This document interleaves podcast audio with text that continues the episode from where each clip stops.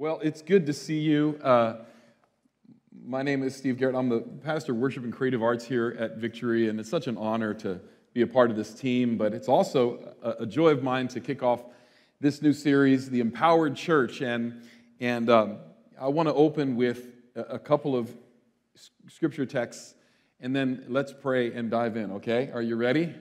And welcome to everybody who's also joining us online. Romans 6:13 says this, "Do not offer any part of yourself to sin as an instrument of wickedness, but rather offer yourselves to God as those who have been brought from death to life, and offer every part of yourself to him as an instrument of righteousness." And then another familiar passage from Romans chapter 12 it says this, "Therefore I urge you, brethren," Paul writes, "by the mercies of God, that you present your bodies a living and holy sacrifice, acceptable to God, which is your spiritual service of worship. Let's pray. Father, thank you for uh, the awesomeness of your word, and we pray that you would speak to us right now. To every person that's watching online, to every person that's here in this room with us, we ask that you would um, give us today daily bread, that you would speak to us and help us to understand what it means to be people who are empowered by your Spirit and called by your name. And we pray, Lord, that you will transform us as we open our hearts to what you want to say in the ministry of the Holy Spirit. In Jesus' mighty name. And everybody said, Amen, amen and amen. All right, so I want to ask you a question to start off. Uh, what do you think of when you hear this word? We say it a lot around here. Uh, what do you think of when you hear the word worship. Just take a moment. I love this. Thank you. Somebody's ready to be interactive, which is great. But just think about that for a minute. Yes, thank you. I'm glad you said that. Somebody said praise, which is great. You might think of praise. You might think of loving and honoring God with your heart. You might think of, my second one was praise. You already got that one. You might think of worship music. We like to do that around here. We like to sing songs and, and play before the Lord. You know, I, I, as a worship pastor, you know I love doing that.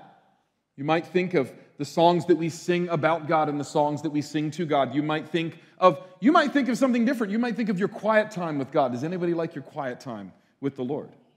Where you're just spending time in the Word and you're reflecting on His goodness and you're, you're responding with your heart. And, and, and how many of you ever had some awesome encounters with God in those moments? You might think of that when you think of worship. You might think of the, the musical portion, we talked about this before, um, uh, of our weekend services, you know, where uh, everybody gathers together and we're singing and shouting and clapping. And if it really gets rowdy in here, we might do a little bit of dancing. Ah, we might think of uh, you might think of some of you this is if you're really if you're really into worship and praise some of you how many of you have ever had a praise party in your car like you, you don't you don't mind taking church into the car how many has that time and it doesn't stop when you stop like you don't care what people think of you at the stoplight, you might be just getting your praise on. Have you ever had that happen to you? And then, of course, there are other people that probably need to do that because that's the one place where it seems like you lose your salvation. yeah, let the conviction fall. I remember driving down the street one time and I was literally on the highway and I was passing a car and I haven't seen I hadn't seen this for this might be the only time I've ever actually seen that bumper sticker honk if you love Jesus. But I actually saw it on this guy's car. I was like, this is awesome. I speed up and I start driving past the guy. I look over. He literally looks like the grumpy old man from that movie Up, but he looks like he's driving away from a crime scene. It was scary, man. Now, he might be the nicest guy, but I'm just telling you, sometimes what we, what we, what we look like and how we present ourselves maybe doesn't match up to what we do. But you might think of that. But so, anyway, praise, you might think of any of those things. And if you did, you're thinking correctly, worship is really, uh, is, is those things. It looks like that.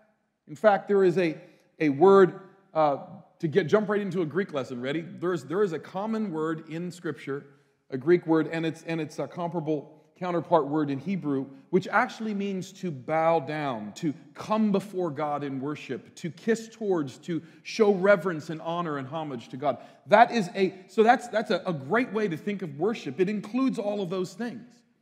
But how many of you, when I say the word worship, how many of you thought of joyfully doing the dinner dishes after you had a long day's work? How many of you thought of, of uh, helping your neighbor move on a Saturday when you'd rather sleep in? How many of you thought of worship as caring for crying babies in the nursery during the second service on the second Sunday of the month? Oh boy, he's messing with me now, right? How many of you thought of working faithfully and with excellence even though your boss really treats you like dirt? And maybe you got passed over for a promotion. How many of you thought about the way that you steward your finances or the way that you steward your relationships? Did you know that that's worship too? That can be. Because really, the fact is, you, you might be saying, well, there is a, there's a Greek word for that and Hebrew words for that as well. And there's, that word actually means to serve. And, and translators also translate that in certain portions of Scripture as worship, which is really cool. Uh, to serve, to render religious homage, to render service to God. And so you might be saying, okay, wait, so Steve, is worship internal or is it external? Yes,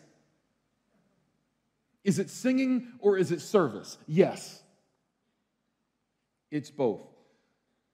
And it's really important that we get a hold of this because the fact is, is that it's easy to say those things. It's easy to even understand that because y'all might be saying this stuff and you say, Well, I know that. I really do know that. I've been in church long enough and following Jesus long enough that I, I know that, that worship is you know what I do with my heart. It's that internal life. And, but it's also, it requires, it requires me to live that out in, in a life of service. But it's a, another thing to do it, right? It's quite another thing to do it. And so the challenge here as we think about the empowered church is that you have literally been empowered to be a worshiper who worships in spirit and in truth. You've been called to be that type of person, you and me. And, um, and so I, I want to just give us a few cautions because here's the hard stuff.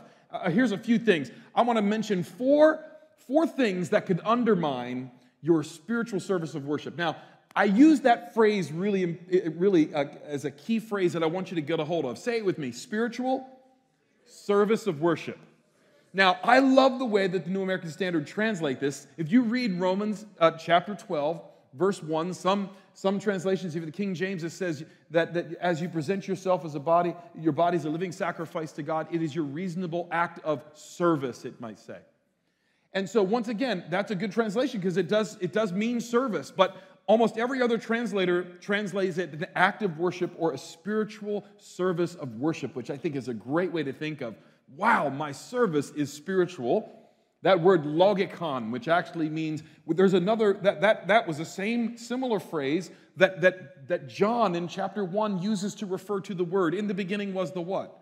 The logos. In the beginning was the Word, and the Word was with God. So think about this that your, that your service can actually be a Christ like act of worship to God. And so, once again, we should be careful of the things that would undermine that type of approach to our life and to our life of service, right? Here's some things that can undermine your spiritual service of worship, the way that Romans chapter 12, verse 1 says.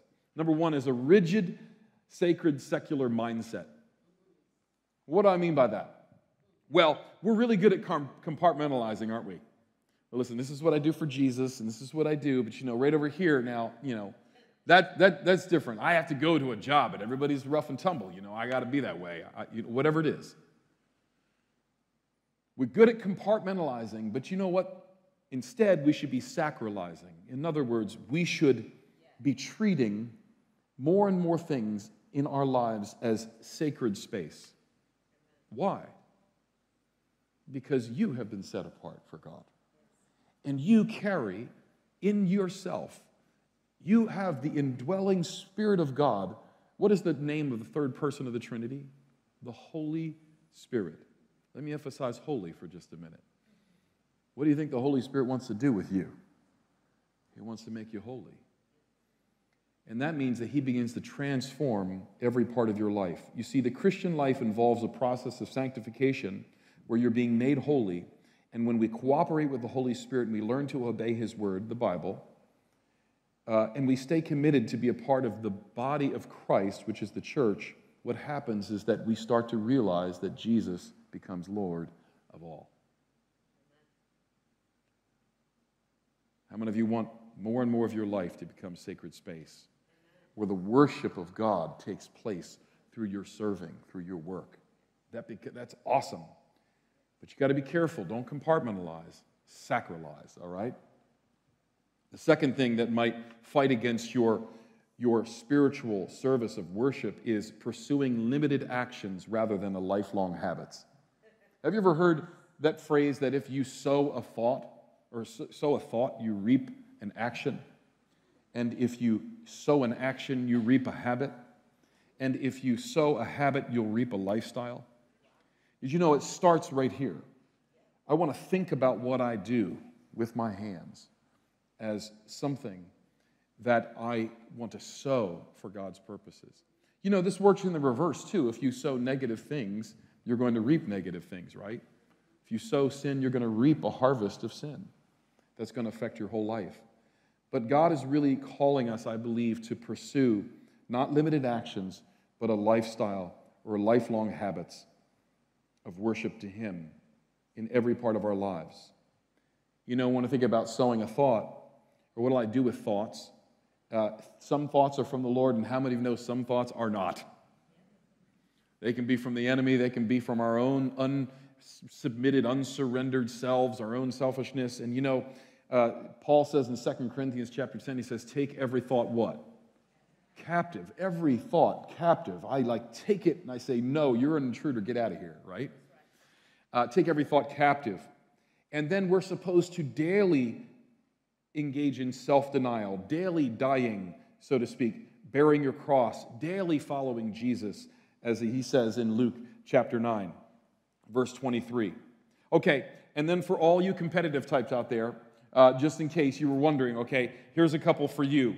Uh, in response for all that he has done for us, let us outdo each other, being helpful and kind to each other in doing good. That's Hebrews 10 24. Outdo each other. Someone say, outdo each other. You know, so, so once again, I, I'm, I'm working at, at, at putting this into practice in my life. Here's another one. Ready? Love one another with brotherly affection, outdo one another. There's that word again, in showing honor. You see, what happens is that when I start to put this stuff in practice, I am starting to form a lifestyle that pleases God in my serving. The third thing that can undermine your spiritual service of worship is this is a big one selfishness. Because selfish is easy, selfless is hard. How many of you would agree? Selfish is easy, selfless is hard. But if you're a follower of Jesus, you've been empowered to do the hard thing. One way leads to self glory, the other leads to God's glory. You got to choose wisely because there are eternal consequences. Selfish ambition and worldly success, which, by the way, usually includes money, sex, and power and pride, right? These are very real temptations for everyone. And the devil knows it, and he preys on our weaknesses. He preys on us when we are tired. It is a very real thing. And I'm so grateful that when we read Scripture, Jesus, fully God, but fully human, that wonderful mystery, the Word took on flesh and dwelt among us, and we beheld his glory, right?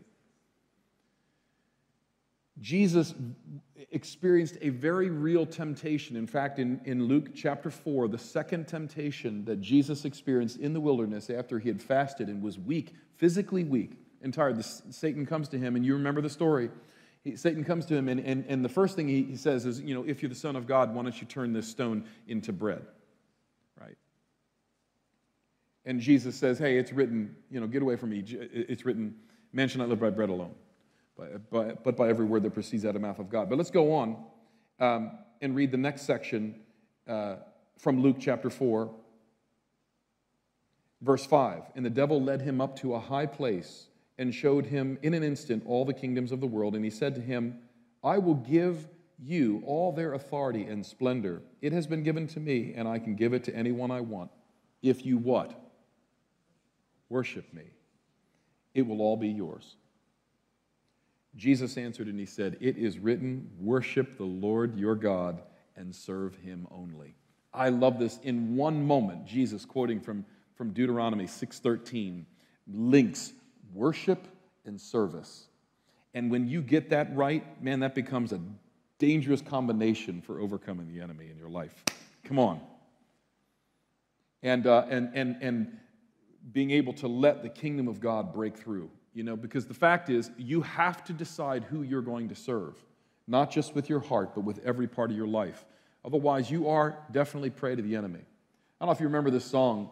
Uh, I was very young, I guess, when this song came out, but in 1979, Bob Dylan wrote a song called You Gotta Serve Somebody. Do anybody remember that song? One of the lyrics goes like this He says, you may, you, It may be the devil, it may be the Lord, but you gotta serve somebody. And it is true. You're to serve somebody. And you might say, well, I don't believe, you know, maybe, maybe you're sitting here, you don't know Jesus, but you also don't worship Satan, or at least you don't think that you're following him. You think, well, you know, the devil's fine with that, by the way, if you don't believe in him. He's still got you. Because the fact is, the only way to live a selfless life is to allow Jesus to come and transform you from the inside out. Number four, the fourth thing that fights against our, our, our worship, our spiritual service of worship to God, is doing good things for the wrong reason and the wrong attitude. You might say, well, listen, I'm serving God. But if you're not doing it, if you're doing it for the wrong reason and with the wrong attitude, look out.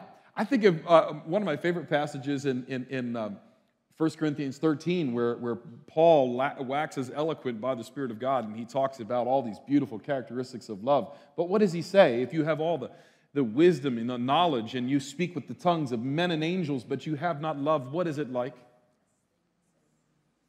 It's just a noisy gong. It's nothing. It is as if you did nothing, is one way you could almost translate that Greek. It's as if you did nothing. Wow. That's sobering, right? And so having a good attitude is so important. Colossians 3:17 says, "Whatever you do in word or deed, do it all in the name of the Lord Jesus Christ, giving thanks to God the Father through him." Philippians 2 says this, "Do nothing out of selfish ambition and vain conceit." Why would he tell us that? Because it's very easy to do, isn't it? Rather in humility, Value others above yourselves, not looking for your own interests, but each of you to the interests of others. Or 1 Corinthians 15, the last part, 58. I love this in the message. That paraphrase it says this Don't hold back. Throw yourselves into the work of the Master, confident that nothing you do for him is a waste of time or effort. The way that I memorize this is in light of the resurrection, he says, you know, be fervent and diligent, knowing that your labor is not in vain. Whatever you do for the Lord is not in vain. I have to then think about what I do with my hands and what I do as an act of worship to God, which means it can, I have to be rid of all selfish ambition. And I have to do it with an attitude. Psalm 100 says this serve the Lord with what? Gladness. Wow. What would happen if we began to live that way, right? And so here's a summary for you three pointers. Are you ready? I'm going to tw- change it up a little bit just so you can kind of have some takeaways. Um, uh, one is uh, if you want to live a life that is um, exemplifies a spiritual service of worship, uh, learn how to worship while you work. I did a little twist on whistle while you work. If you anybody who ever watched that old uh, Disney Hey, man, worship while you work. Think of your work as worship. What happens is going to transform your life. Worship while you work. Number two, number two, embrace the oxymoron. You look at somebody next to you and say, You're such an oxymoron. Come on. Uh, okay. Um, in other words, living sacrifice. What does it really mean to be a living sacrifice? That seems like it is an oxymoron. How can I be a sacrifice? Because a sacrifice, at least when we look the scripture, a sacrifice was dead and burned up. But you're supposed to be a living sacrifice. I think of Galatians 2:20, I am crucified with Christ. Nevertheless, what? I live. And that life I now live, I live by faith in the Son of God who loved me and gave himself for me. So this, these are the ways we're living that out. I'm living a life of sacrifice. I embrace this oxymoron to be a living sacrifice where um, uh, that's how I grow in that's how I grow in my worship. It's also how you grow in your faith. Jesus, you know, tells this story of the, of the servant who comes in uh, after working all day and he doesn't sit down and say, Now, um, you know, feed me, it's time to eat. The master expects him to then prepare a meal for him. And uh, he doesn't get congratulated for it, he just was doing his duty. How many of you have thought about your life and what you do as just an act of service to the Lord? It's my duty. It's a part of your calling to be a believer. As a believer in following Jesus, it's your duty. The blessings will come, but we need to cultivate a sense of duty. And Jesus, by the way, in the context said that's how you grow in faith. And then the third point worship while you work, embrace the oxymoron. And number, number three, you can't skip the foot washing service. What, what do I mean by that? Um, you know, if you read, you know, the story of Jesus washing his disciples' feet, Jesus said, You have to follow my example and be a servant of all. You have to do this and you will be blessed. And so you can't pass on that. I have to live a life that's sacrificial. And here's the thing a couple of last questions for you. Who do you serve? Or why do you serve? Why do you serve? So, as you heard my message, I have a feeling that you have some things you could write on our wall out there. You might have seen that, that wall, the, the uh, empowered wall out there. And the question for people to answer on that wall is why do you serve? Why do you serve? What, what, what is it? And um, I hope that you're able to answer that now with, a, with an informed uh, and a, maybe a renewed heart. But I encourage you to check out that wall. And maybe you want to write a word of thanks as well to those who also serve here. Maybe, but, but just let the Lord speak to you as you go check out that out in the lobby. So, why do you serve? The third, the second question is, who do you serve? And by the way, everything, now we know, as we've heard this sermon, everything we do is to be for the glory of God. So ultimately and, and overall, we serve God. But there's a couple other things. The implications of serving God means that we also are called to serve the church and the world. You know, Paul says this, he says, do good to the house those of the household of faith, especially those, do good to all, but especially to those of the household of faith. You are actually, you and I are called to serve. In fact, the three places where Paul talks about the gifts, he actually talks about the body. We're all connected. And we're supposed to work together and bring your service to the Lord. You're serving God's purposes. You're serving God when you're serving his body. And so that's a place where we're called to serve. But then also, you're supposed to serve the world. We're supposed to love and serve the world by the way that we love each other and doing good out there. You know, a lot of times you hear us say, the next act of worship, your next act of worship, and then sometimes we'll go into the, the, the tithes and offerings, even after we've done the musical worship, right? Because your next act of worship is also that. But you know what? You then being attentive to the word is also an act of worship. And then maybe the next service you go out and you serve in maybe some other area of ministry. That's an act of worship. And then when you go out the door and you go to work on, on Monday morning, what do you think that might be? An act of worship. Come on. I hear one person. I'm preaching to them. All right. Well, my invitation to you, if you're here listening to this message or whether you're online, is, is um, who do you serve? Jesus said when he was washing his disciples' feet, he said to Peter, he said, If I don't wash you, you are not clean. And you know, the thing is, before you even understand fully what it means to serve, you have to allow Jesus to serve you. And the way that he did that, he said, I have come to give myself as a ransom for many. The Son of Man has come not to be served, but to serve. And what Jesus did is he died on the cross for your sin and for mine.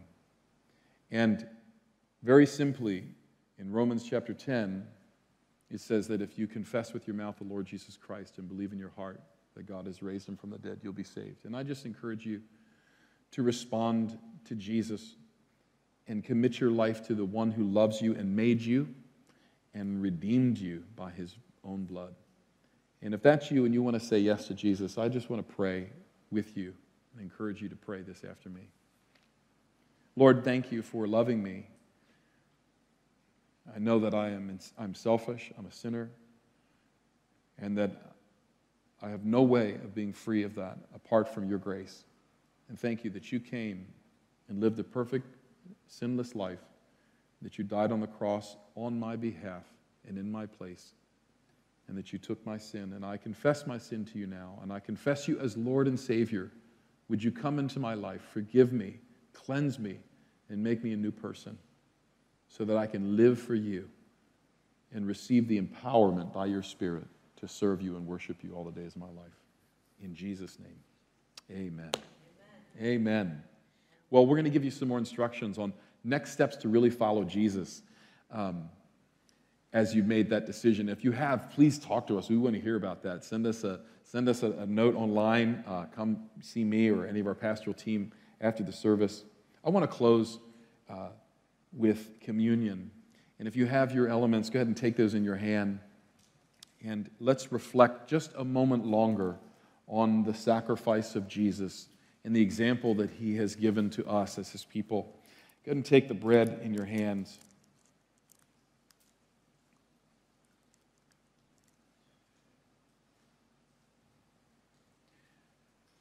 And let's say thank you to the Lord.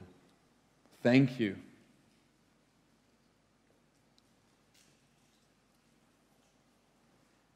Thank you, God, for your great love for us demonstrated in Jesus. And we think of what Jesus said This is my body, which is broken for you. Lord, once again, we thank you and we receive the continued work. Not only thank you for the work that you have done in saving us, but thank you for the continued work of sanctifying us and setting us apart for your purposes. And we pray that you would heal any and every broken area of our lives that is disconnected from you, so that in every way, in thought, in word, and in deed, that we would live as people who are dedicated to serving you all the days of our life for your glory. Thank you for the bread and your body, which was broken for us. In Jesus' name, let's receive together.